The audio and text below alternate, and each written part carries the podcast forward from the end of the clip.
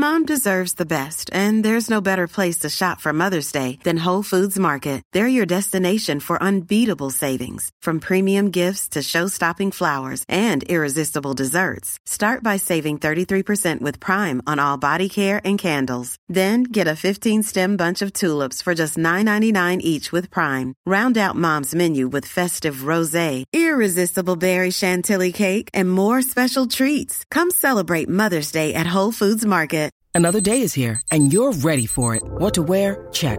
Breakfast, lunch, and dinner? Check. Planning for what's next and how to save for it? That's where Bank of America can help. For your financial to-dos, Bank of America has experts ready to help get you closer to your goals. Get started at one of our local financial centers or twenty-four seven in our mobile banking app. Find a location near you at bankofamerica.com slash talk to us. What would you like the power to do? Mobile banking requires downloading the app and is only available for select devices. Message and data rates may apply. Bank of America N A, member F D I C.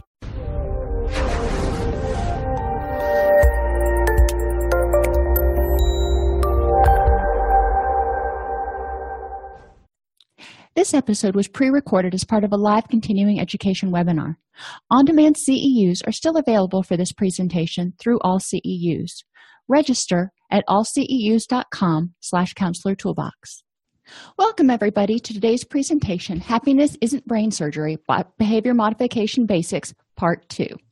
Last time we talked about basically what behavior modification can do for you in a clinical situation, and we also started to identify um, conditioned and unconditioned stimuli and conditioned and unconditioned responses. So in this presentation, we're going to continue to explore the usefulness of behavior modification, review those terms that we talked about, and learn additional modification terms such as reinforcement, punishment, extinction burst, and PREMACT principle. So again, why do we care? Because this is one of the principles for adult learning, is you always need to bring it back to, why is this important to me? How can this benefit either me or my clients? Change means doing something different or modifying a response. While a stimuli prompts a behavior, reinforcement and punishment are associated with motivation. Now, remember last time we talked about how strict behaviorists don't like those internal terms called motivation and desire, because you can't label those. You can't, or you can't see them. You can't touch them. You can't quantify them. So we're going to be a little bit loosey-goosey in how we talk about things today. But basically, I want you to think about it in terms of, you know, if you've been around a little kid, or even for yourself, if you tried to set a um, New Year's resolution. You tried to convince yourself to do things by putting discriminative stimuli in the environment. Maybe you put a uh, your gym bag by the door, so that would remind you that you were going to the gym after work. Um, and maybe you also provided reinforcement. If you went so many days a week, then there was a reward at the end of the week. Whatever the case was, you were trying to increase your motivation to go to the gym. You were trying to make it more pleasurable. You were trying to make your body say, yeah, this is worth the effort. Understanding these principles are going to help you elicit a behavior, get somebody to come to counseling, um, get somebody to complete counseling, get somebody to achieve their goals, and it will increase the likelihood that whatever the behavior is will happen again. We want to make sure that we reward things in a manner that's going to be substantial enough to make the behavior happen again. My kids are teenagers. If they do something really well and I give them a nickel, they're going to look at me like I'm crazy. And like, Ma, we can get more than that out of the couch cushions, so make it worth my while. And we can also decrease the likelihood of unwanted behaviors. And I talked a little bit last time about, you don't want to just eliminate behaviors. Otherwise, you've got a person who doesn't have any behaviors to do. They just kind of sit there and they're like, I, I don't have any other options. You told me everything I tried was wrong. So we want to make sure that if we're decreasing a behavior, we're also increasing another one. For example, think about smoking. One of the behaviors people have with smoking is that hand-to-mouth when they start to get stressed. When they stop smoking, a lot of people start doing the same hand-to-mouth with candy or with food, and they gain a lot of weight.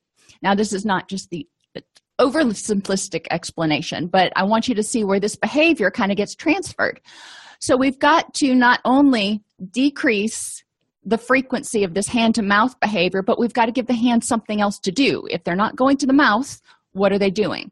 crocheting, um, crossword puzzles.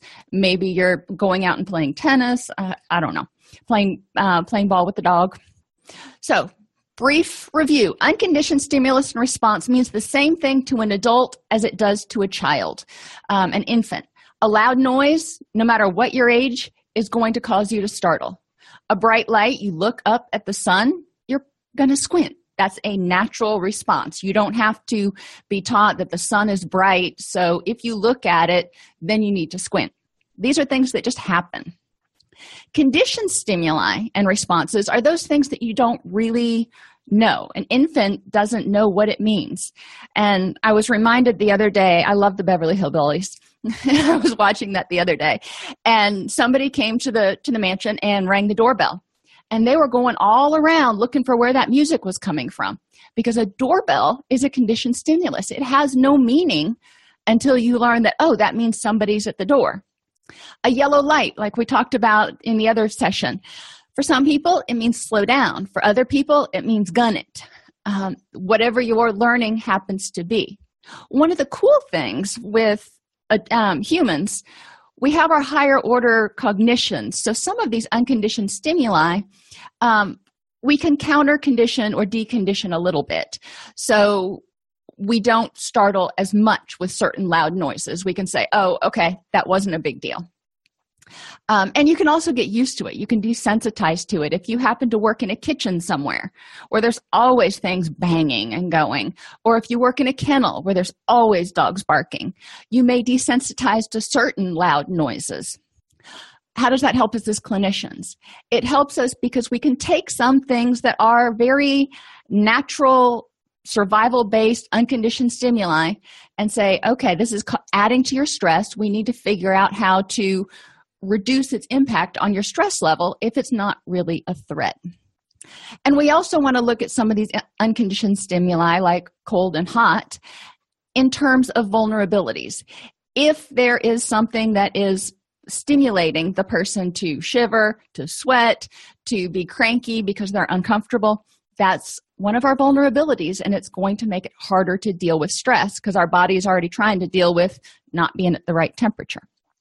Discriminative stimuli are one of my favorite things to talk about, um, and one of my favorite things to do, because you can use discriminative stimuli to identify what triggers a behavior like smoking or using drugs or freaking out. You know, if you kids, if you have small kids and you go down the candy aisle, that's a discriminative stimuli. If they go down the, the dairy aisle, they're not going to be going, oh, can I please have the mozzarella? Can I please? Well, most of them won't, but if they go down the candy aisle, it's all, all over, because candy ha- elicits a very different response than mozzarella cheese. Um, so discriminative stimuli can trigger an unpleasant behavior, but it can also trigger a positive behavior. If you have discriminative stimuli in the environment that remind you to be happy, that remind you to be grateful, that remind you of why you're doing whatever you're doing. Maybe you're at a job right now that's not your favorite in the world, but it is a stepping stone to get to where you want to be. You know, you can remind yourself of that. If you are on a diet, there are going to be some days where those Oreos are really calling your name. If you have a picture of whatever resort you're going to on vacation on the refrigerator, it may remind you that you may want to stick to your diet a little bit more, or not. Learned helplessness, again, oh, and uh, alarms. Alarms are some of the most basic discriminative stimuli. My kids have alarms that remind them to do different chores at different times of day. Get started on their lessons, um, take the dogs out, lunch break, take the dogs out, um, put the chickens up. It tells them what to do. Now, the interesting thing with, um, there are other stimuli like daylight. For chickens, for example, chickens go to bed as soon as it gets dusky. They'll go into the barn kind of by themselves. You just have to shut the door and lock them in. Um, and those are discriminative stimuli for animals. So we want to pay attention to that. And it's also a discriminative stimuli for us, because we've talked about circadian rhythms. When the light level starts to go down, our body says, oh, it's time to go to sleep. And then learned helplessness is a lack of responsiveness to a stimulus when all options have been exhausted. You're damned if you do, you're damned if you don't, so why should you even try? And a lot of our clients, unfortunately, by the time they come to us, this is where they're at. They're like, I've tried everything and nothing has worked. And, you know, I point out that they're in our office. That's that's really awesome. That's a step in the right direction, because there's some hope somewhere that there's something that may work. You just haven't found it yet. Um, this is where I want them to be, because they've got hope. It's the people who don't come to treatment because they don't think there's any hope, or they quit trying different medications because they don't think there's any hope. That's the learned helplessness, and we don't want people to get there. One of the things that we can do with clients is, if they're not progressing, we don't want them to get to this stage, so we can say, okay, hold up for a second. We see that we're trying these things and they're not being really effective for you, so let's brainstorm why they're not effective for you and maybe change courses, instead of sit, putting it on the client and going, well, I guess you're just not treatable, or if you would have done something differently, um, it would have gotten better. We want to help them feel empowered. We want to help them feel like um, detectives to try to figure out what's going to work and what's not going to work. So our new terms, um, and remember, you can shoot questions to me in the in the chat room anytime if you have questions. Um, positive reinforcement. This is the one we really like. This is somebody giving us something to make us happy, and it provides something positive in order to increase the likelihood a behavior will occur again. This can be food. You know, sometimes food works. If you are stuffed, giving somebody more food probably isn't going to be a huge reinforcement. Money. Sometimes people can get money. They can get vouchers. They can get movie tickets. There's a lot of different forms that money or currency can take. But again, if you're somebody like Donald Trump and you have more money than you know what to do with, you know, getting a check for twenty-five bucks probably isn't going to be very rewarding. Validation. Telling somebody they did a really good job. Even sticky notes on their on their monitors or on their on their door, um, mentioning them in a staff meeting, something. It doesn't have to be huge, but a lot of people really respond well to validation. This can be true if even if you're doing like group counseling or even individual counseling, if you comment on the progress someone has made, and then maybe review specifically the progress that they have made. But highlight the fact that you're noticing how much better that they're doing and how hard they're working. Um, a promotion at work, or a promotion to a higher level or lower level of treatment, um, closer to graduating, is always beneficial, because somebody goes, I- I'm doing it. This might actually work this time. And power. Power can take a lot of different forms depending on the setting, depending on the person. Um, at our house, my kids... whoever ends up with the most points at the end of the week gets to choose what we do for our family activity on the weekend. So that gives them power to decide if they want to watch a movie or want to go, you know, to a museum or whatever they want to do. And they get to decide which day they want to do it on and for how long. So, you know, if they're not feeling it, it can be thirty minutes one day, or if they really want to do it, it can be like a whole day activity. For my kids, this happens to be something that's rewarding. May not be rewarding for everybody's kids. Um, other things you can do in group.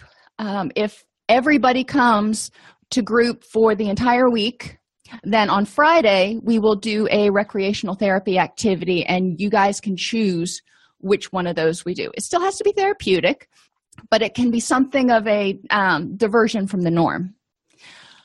Basically, what you want to ask your clients is what can be added that's rewarding and helpful for the person.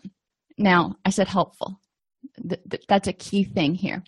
If you're dealing with somebody with an eating disorder, they may crave, you know, if, you, if you're dealing with somebody who's bulimic, you know, they really like chocolate. Chocolate is not, you know, something that they hate. They hate what it does. They hate how it makes them feel, and there's all kinds of therapeutic issues there. So you're not going to take somebody who um, has an eating disorder and give them a gift certificate for dinner out at such and such restaurant. That's probably not going to be overly rewarding. Uh, so you want to make sure that it's rewarding and helpful. It's going to get them towards their goals, not undermine them. Likewise, you wouldn't want to take someone who is recovering from gambling addiction and go, here, here's um, fifty dollars, do with it whatever you want, and it's, you know, untracked money. Um, because while it may be rewarding to them and they're like, woohoo, I can go gamble, the downside is probably going to undermine their treatment. So make sure the interventions are rewarding and helpful, moving them towards where they want to be ultimately. Negative reinforcement. Now, this is a concept that some people kind of struggle with. Reinforcement always, always, always means increasing the likelihood of a behavior. Negative reinforcement means taking away something unpleasant, um, reducing mandatory counseling sessions. When I worked in um, probation and parole, some of my clients would come in and they're like, I've been through this before. I don't want to go through it again. And I'm like, well, the judge says you have to. However, I have some discretion. If you come to the first eight sessions, you test clean for every single one of those sessions, and you participate in group, then I can let you graduate at that point. So I give them conditions and behaviors that I want them to exhibit, but they have this carrot of negative reinforcement, that is, they don't have to come see me anymore. Uh, some courts will drop restitution payments or additional charges if somebody completes treatment. Um, with, when you're talking about kids, you can say, you know what, if you want to get up and go back to your video games, you got to eat your vegetables. As soon as you eat your vegetables, you can leave the table. So think about negative re- reinforcement as taking away something that's unpleasant. What can be eliminated that the person would consider rewarding? You know, they're like, woohoo, I don't have to do that anymore. And helpful.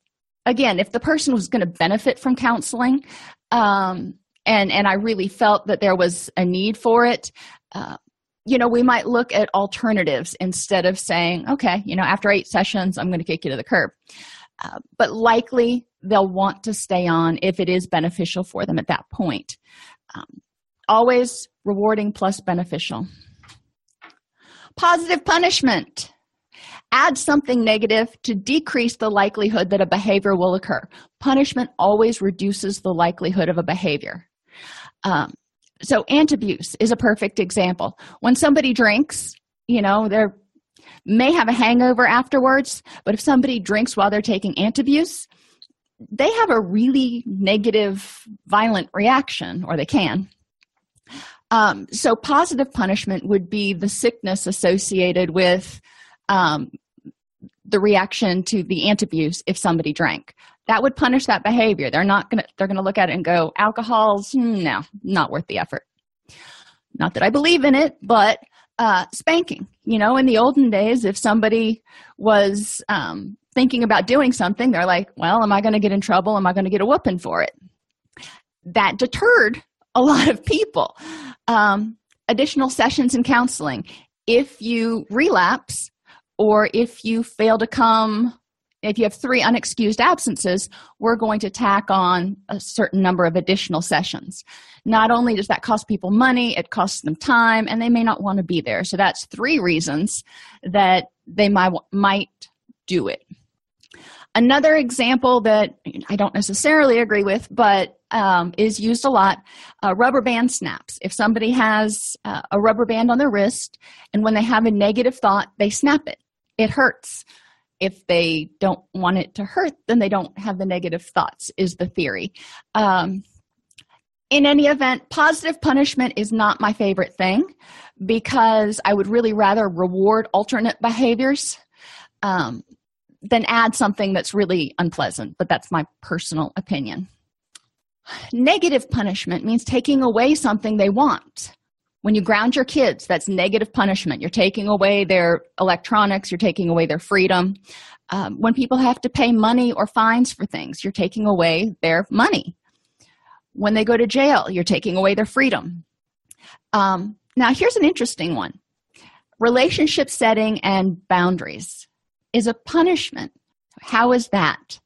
Um, for some people, uh, especially people with active addictions, they are so Uh, ne- needing of and desiring of being in control of other people and manipulating other people in order to protect their own addiction, uh, they want to be around people who do what they say and don't have boundaries.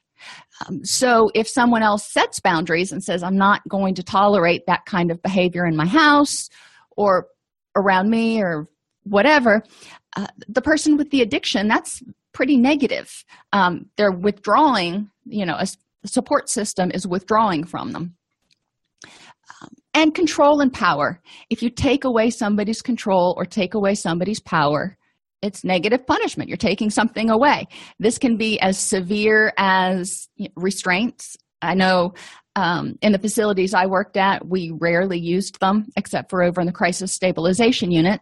Um, and even then, it was rare because that is an extremely devastating um, negative punishment for a lot of people. So we want to um, look again at what can be eliminated that would be considered undesirable, but also not harmful. Remember, above all, do no harm.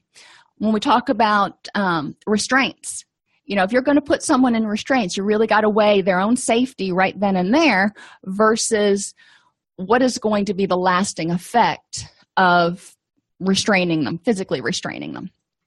Um, so it's always a judgment call, and your rewards and punishments are going to differ for every single different person and are going to differ for every single different behavior, because each behavior requires its own amount of reinforcement. Some behaviors, you know, you don't mind doing, so you're going to do them. Other behaviors, like paying bills or something, um, may take a little bit more oomph to get you motivated to do them. Rewards and punishments can be emotional. Now, emotional is simple. It's going to make you happier, um, or a punishment is going to make you sad or angry. Mental. Mental rewards improve decision-making, cognitive clarity. You don't have to think about it anymore. That one's a little bit more esoteric. Um, physical rewards. It's going to improve your appearance, your health, your pain levels, your energy levels, your ability to sleep throughout the night, or your relaxation. All of those are pretty big rewards for a lot of people. Social rewards to consider.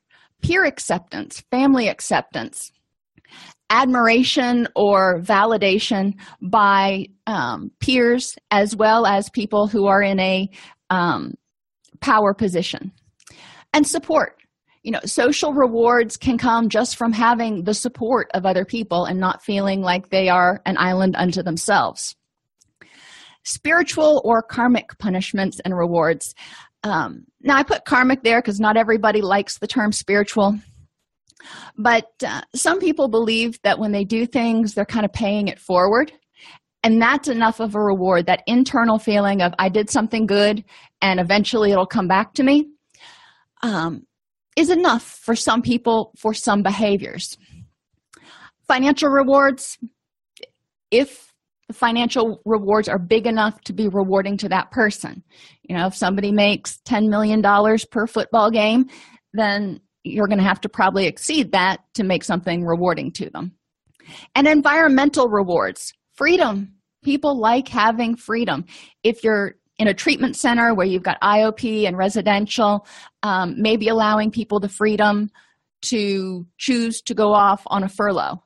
Um, our clients, after Um, they'd been in treatment for twenty-eight days, were able to apply for a furlough, and then the counselors would staff it based on their behaviors um, in treatment and how much progress that they made and how much risk we assessed that they would experience going out um, unsupervised.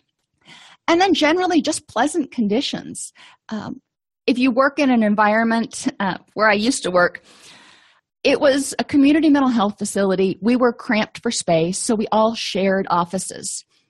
The, the less senior you were, the more people were in your office. So you could have five clinicians in an office, which made doing sessions, assessments, progress notes a little bit more chaotic because uh, we didn't have individual treatment rooms. So you'd have, you know, lots of people in there talking. Um, when... you were there and you had a little bit more seniority, or if you got promoted, then you would have your own office, which tended to be a little bit more pleasant. Um, but definitely the ability to choose an environment that's more conducive to what is um, rewarding for the person can be rewarding in and of itself. You know, even moving to a different neighborhood, maybe um, once they graduate from school, which is, you know, a behavior, then the reward from that is they get to move out of mom and dad's house and into their own apartment, Woohoo! Some kids, that's plenty to get them to graduate. So the more rewards that can be gained, the stronger the motivation to repeat the behavior. What do I mean by that? I mean, if it's just a positive, a single positive reward, you know, you're going to get a voucher, that's rewarding. And if it's a big voucher, then it could be really rewarding. But if you combine that with other things like dopamine and positive reinforcement and negative reinforcement, you're going to have a bigger bang for your buck. Drugs pack a double whammy, or any addictive behaviors for that matter, because you have the release of dopamine, which the brain goes, ooh, I want to do that again. And then you have negative reinforcement because whatever you're doing is helping you escape from the emotional or physical pain. So it's eliminating that pain. So you've got positive and negative reinforcement, and your body's going, yeah, that's really positive. I'm going to put that over there in the to-do soon. Self-injury. Now, this is one that you're kind of looking at me going, hmm, how can that have positive consequences? When people cut, the body releases endogenous opioids in addition to dopamine in order to help them tolerate and or numb the pain. Um, and a lot of people report when they self-injure, they have a feeling of control. They can't control anything out there, but they can control how much pain they're experiencing and what they're doing. So those are both positive reinforcements. Negative reinforcement, it's the numbing of whatever pain they're trying to escape from, because they're focused on the physical pain. It's not to say when they cut, it hurts. It's not, they're not different than the rest of us. They're not going, oh, this doesn't hurt at all. It hurts, but they're focusing on that physical pain that's controllable instead of the emotional pain that seems like it's oppressive. So that one has three, re- three rewards to it. New term. Behavior strain, the point at which the reinforcement or punishment is no longer effective. So if somebody tells you to go to work and you are going to work at this job, which, you know, is okay, but you're only going to get paid once every three months, how motivated do you think you are going to be to go every single day unless that paycheck at the end of the three months is really big? You know, if it's just an average paycheck, but you only get paid quarterly, there's going to be too much behavior strain. When we're working with younger people, little kids, their concept of time is so different than ours because they've only been alive for like six years. So proportionally, a day is a really long time to a six-year-old, whereas to us, where we're thirty-six, forty-six years old, a day, pff, that's a drop in the bucket. Um, so age, cognitive development, and the strength of the reinforcement or punishment are going to affect how strong the reward has to be or how big the reward has to be and um, how frequent it has to be. So even if it's a big reward, it's probably going to be more effective with younger children to have it more frequently. You know, at the end of every day, review the star chart. And then at the end of the week, they can cash in their stars, you know, one of the token economies or something. That that can work for most elementary age children. Um, for most adults, we can go, you know, a week or two. But after about two weeks, we need some sort of reward of some sort. Uh, making sure people are identifying what rewards they're getting and making sure they're getting those rewards in the intensity that they hoped. If somebody goes, they decide they're going to try to lose weight and they want to lose a pound and a half a week. It's a reasonable goal. Um, and they start working out, and after two weeks, they get on the scale and they've lost weight, but it's only half a pound. They've still lost weight, which, yeah, woohoo, but it is not nearly as rewarding because they were trying to have lost three pounds by then. So we need to make sure the intensity is there to maintain the motivation. Smaller, more frequent rewards for completion of smaller goals. So instead of waiting two weeks and hoping for three pounds, let's look at smaller goals like just going to the gym, burning six hundred calories or however many is reasonable for that person. Um, for our clients, if you're working with addictions clients, going through the day without using, you know, twenty-four hours, great. Let's po- provide some positive reinforcement. Remember, the reward from the drugs You know, if you're working with addictions clients, that's a really powerful reward. So you're working against the pull of that reward, and they're going, oh, I really want to use. Um, so we need to have frequent and as intensive rewards as possible um, in order to maintain momentum. Here's an interesting concept, the extinction burst. If you've ever decided to go on a diet or quit smoking, you know, I know a lot of people make those resolutions and they're going to start on Monday. And the prior Friday, Saturday, and Sunday is kind of a free-for-all because they know they're not going to get it anymore, which is one of the reasons I have an issue with completely eliminating anything, but I digress. Um, with an extinction burst, there's a temporary increase in the behavior when the rewards are absent or insufficient. So children in the store, perfect example. Child goes into the store and he says, I want a cookie. And mom says no. He gets a little bit louder. He says, I want a cookie. Mom says no. And I'm not going to keep getting louder because I don't want to blow your eardrums out. But eventually he gets to the point where he's being pretty darn obnoxious. And the mother says, no, you're not getting a cookie. And the child stops. Because at that point, the effort to continue this argument isn't worth the cookie. It's like, fine, whatever. Cookie ain't worth it. Um, the other thing that you've, you've really got to pay attention to is if mom would have given in when Junior was screaming, what does that teach Junior? Then Junior learns, oh, I'm not even going to start out with asking nicely. I'm just going to start with the screaming. I want a cookie. And mom will do it because she doesn't want to be embarrassed. So I could, Junior's manipulating her re- reinforcements and punishments. So extinction burst, we see it in a lot of behaviors. Um, the desire, the, the cravings, the desire to eng- engage in a particular behavior um, when you're trying to not do it is, is going to go up before it goes down because the body's going to go, come on. Come on, come on, please. And eventually, somewhere in your head, you're going to go, this just isn't worth the effort, or you're going to find something else to do. When I was in college, um, I minored in behavior modification, and we had a pigeon, and we spent an entire semester teaching our little pigeon how to hokey pokey. And you're going to learn about shaping next session. But basically, when our pigeon wanted food, it would do what it knew how to do to get food, which was peck a lever. But if it pecked the lever and it didn't get food, it would be very, con- and this is a feeling word, confused, um, and it would peck the lever again. Then it would start to get very animated, and it would peck the lever again. And eventually we would reward whatever behavior we were hoping that it would do. Any form of acting out is generally sort of some level of an extinction burst. It started out small, and it's been rewarded to this point. Um, I see it in my kids' martial arts classes. There's a younger kids' class that's there beforehand.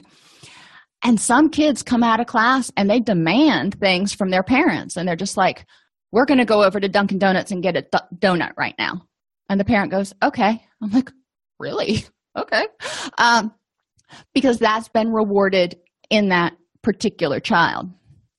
The behavior ceases when the demands or costs of the behavior exceed the potential reward. Think about behaviors you've tried to do. Starting an exercise program. You're doing it, you're feeling good, um, but you're starting to hurt a little bit. You start to have other priorities come up that, you know, have to get done. So it becomes less of a priority, which means it's adding stress and it's less rewarding. And on top of that, you're just starting to feel tired. So the rewards of going to the gym, unless you've implemented some, are starting to fade, which is why a lot of people fade on their New Year's resolutions because they don't keep those rewards going strong and remind themselves of what they want to do.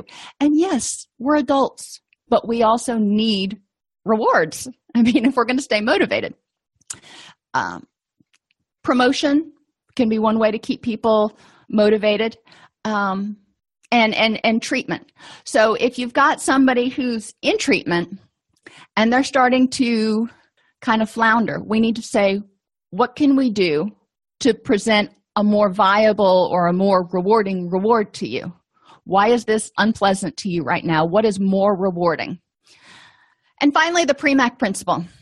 Concurrently pairing something undesirable with something desirable. Now, if you do something undesirable and then you do something positive, like you pay the bills and then you go out to dinner, that's a reward. The PREMAC principle says you do them at the same time. Doing laundry while watching television. You know, these are some of mine. uh, I don't like folding laundry. I don't mind washing it, but I don't really like folding it. But if I watch television at the same time, it takes my mind off of it. Exercise gives people some socialization opportunities. So positive socialization, um, not so happy exercise sometimes. Or you can exercise with your dog. Or it gives you time to be out in nature. When I go trail running, some days I just am not wanting to go to the gym. And the trail runs, I can at least do and hope I see a bunny rabbit. Studying. For me, studying at home was just not rewarding at all. Um, but when I would go to the library, there was sort of this peer pressure because everybody was studying. Um, and it was also rewarding just to be in a in an environment where there was some movement and I wasn't feeling totally isolated, because that's the extrovert in me. Cleaning with music, you know, put on your headphones, rock out while you're cleaning, or watch T V. Um, aromatherapy, if you clean with um, essential oils, it can also boost your mood. Uh, depends on what works for you. Going to work, if there's something you really don't want to do at work, and you know, I like my coffee. Even though it's decaf now, I like my coffee. Um, so if I've got to do a, a task that I really don't want to do, I make sure I have a good cup of coffee. Some of our clients don't like going to meetings, you know, twelve-step meetings, smart recovery meetings, celebrate recovery meetings, whatever kind of meeting, support group meetings they need to go to. Sometimes they don't like going to group. So let's say whatever it is you don't want to go to. I ask my clients, I'm like, well, you got to go. Because the court says so, or it's in your treatment plan, or generally you enjoy doing it. Um, so on those days that you don't want to go, ask yourself when you're walking out or when you're in the meeting, what parts of this are beneficial to me right now? What parts of this can I relate to? What parts of this are useful? And then write them down when you're done. Um, some people, my daughter, um, tends to focus better. And I do the same thing, so I know she's telling the truth, um, when she doodles. And when I teach them, we're going through a lesson on marketing right now. And when I'm talking to them, she's sitting there doodling. She's hearing everything I'm saying, but it makes her um, able to focus a lot more if she's got something to do with her hands. So that's another example of the PREMAC principle. If I made her just sit there and stare at me, she'd be ready to pull her hair out. So we're going to apply it on a couple of things. What you're seeing right now, you probably recognize as a decisional balance exercise. In general, you want to look at the benefits of the old behavior. These are the reasons the old behavior was rewarding and the person was motivated to engage in it. So whatever the alternative is, has to meet that same need to that same degree. I always tell people, um, uh, when you are doing something, it's always in competition with something else. So if you're going to go on a diet, you don't want to say, well, I'm craving chocolate, so I'm going to eat celery. That's probably not going to work. Let's try a banana. Um, if you are used to be a couch potato and you're going to go out and exercise, you know, maybe the gym's not for you. Maybe you would prefer to go on a bike ride. You know, so something that has some rewarding capacity to it. Drawbacks. Drawbacks to the old behavior are the reasons the old behavior is punishing. These need to be strengthened and highlighted, and, you know, additional punishments may be considered. These are the reasons the person wants to change. So we need to highlight these and go, remember, walk it through. If you want to take a drink, you know, it just one drink. How's that worked for you before? It's just one drink is turned into just six drinks, and then you don't make it home, and then you and your wife end up in an argument, and you get kicked out of the house, and then you get a D U I. Yeah, when you play the story all the way through, it doesn't sound so good.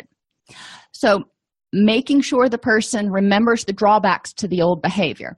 I have them write them down in a journal to review. If they start going, you know, maybe my drinking wasn't so bad. Well, let's look at that journal there. The benefit to the new behavior. These are the reasons the new behavior is rewarding and need to be strengthened.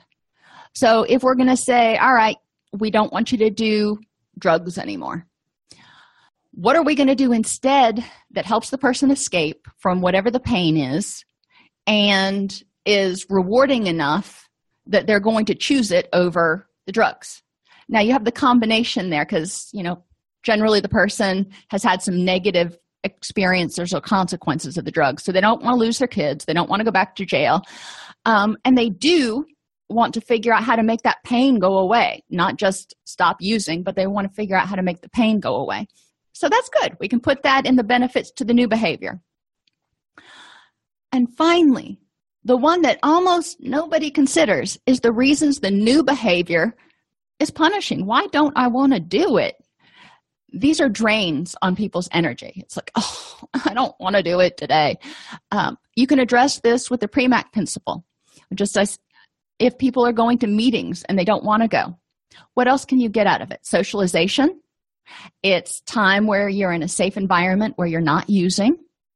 It is meeting your criteria for your court-mandated X and so. Um, so you can look at some benefits to the behavior. But you do want to identify all the reasons the person may not really want to do this behavior. Some of them we can fix, and some of them we've got to decide if they're going to live with or not.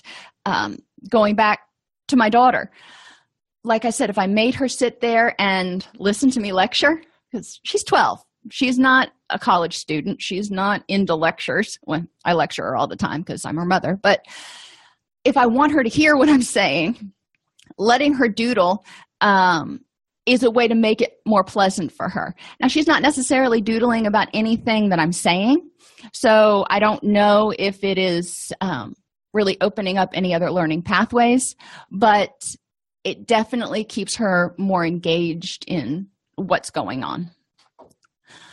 Social withdrawal. A lot of our clients, if they've got depression, anxiety disorders, or addictions, you know, this is a common uh, behavior that we want to identify. Social withdrawal is rewarding mainly due to negative reinforcement. They're eliminating unpleasant things.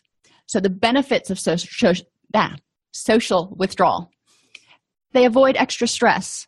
You know, at a certain point, you're just like, you don't even want to get on Facebook. You don't want to turn on the news. You don't want to open the curtains. You just can't take any more input. They don't have to worry about disappointing anyone. Um, social withdrawal uh, may increase depression a little bit, but it's better than being overwhelmed and exhausted all the time. Benefit of social withdrawal, more time with my cats. You know, I'm home, got the windows closed, nobody's coming over, not answering the phone. I can spend more time with Fluffy or my dogs or my parrots or whatever it is. Um, And I won't burden anyone else. A lot of our clients with addictive or mental health issues feel like reaching out to other people burdens them. So social withdrawal makes them not feel guilty. It makes them not feel overwhelmed. It doesn't fix anything, but it doesn't add any extra stress. What's the drawback to social withdrawal? It's not a whole lot of drawbacks, except for it doesn't help. It just kind of leaves them stuck in this point. And again, it may increase depression a little bit. So what do we want to do? We want to look at how to address some of the benefits of social withdrawal. Like, it helps them avoid extra stress. Okay, how can you engage with others in a way that is not going to cause extra stress? Facebook may not be it. Um, Getting online may not be it. Going to a meeting may be helpful. There may be one or two people that you know you can engage with, and it's not going to end up being an exhausting mess. So what can we do there? Won't disappoint anyone. So that's an issue we can address. It's a therapeutic issue about who are you disappointing, um, and in what way are you disappointing them? How can you address that? And do you really care? You know, if someone is being judgmental, or if they think that you are a disappointment, um, let's talk about that relationship, and is there something you can do about it? How can we deal with it? Um, maybe the person loves spending time with their cats. You know, I like my cats. Um, they're cute. I enjoy spending time with them. So if they start socializing, they need to spend time with people who aren't allergic to cats. And then, again, the the burdening anyone else is a therapeutic issue that you would need to work through with the person, so they're not constantly fearful of engaging with others because they don't want to burden them. Um, how you do that is going to be up to you and the client and what works for them. So the drawbacks, it doesn't help. We want to keep going back to that. If the person continues to stay withdrawn, we want to point out the logic um, of you, you're continuing to stay withdrawn and you seem to feel stuck. So let's look at some new behaviors. Maybe we haven't found the right one yet. So a new behavior would be social support. It's a good buffer against stress, but you've got to find the right social support system, not one that's going to drain you. You don't want to go back to those old people, places, and things. Social support can increase positive neurotransmitters like serotonin and oxytocin. Oxytocin is kind of your bonding neurotransmitter. And when you're around other people, you can laugh.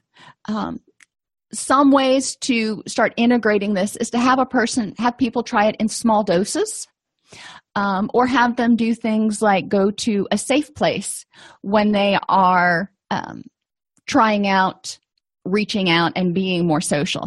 One of the I O Ps that I worked with um, had sort of a clubhouse room, if you want to call it that, where people could come uh, when it wasn't group time, or if it was group time, they could come if they obviously if they weren't in that group and hang out. It was a safe place. It had safe internet access. There were no drugs. There was staff around that could interface with them, and they wouldn't feel as isolated. Um, but it also wasn't a situation where they were having to put on a happy face and try to be something for somebody. Drawbacks to these behaviors. Some people will disappoint you. You know, even if you're in the safest situation, sometimes it's going to be disappointing. And it happens. Um, not everyone will understand how you feel or what's going on with you. That's true. And sometimes you may feel needy at first. All three of these are, are really issues that we can address in counseling about disappointments and looking at, you know, the frequency. Yes, this person disappointed you this time or didn't respond the way you wanted. How frequent is that? Is that like all the time, or did they just, you know, they were off that day? Um, so we can address these issues. We want to eliminate as much as we can the drawbacks to the new behaviors. We want to enhance the likelihood that the new behavior is going to be rewarding. So we want to enhance these benefits. We want to help them see how it can buffer against stress.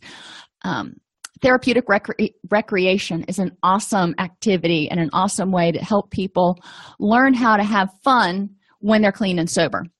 Um, a lot of my clients had never actually played volleyball or watched a football game or done anything like that sober, or at least it had been decades.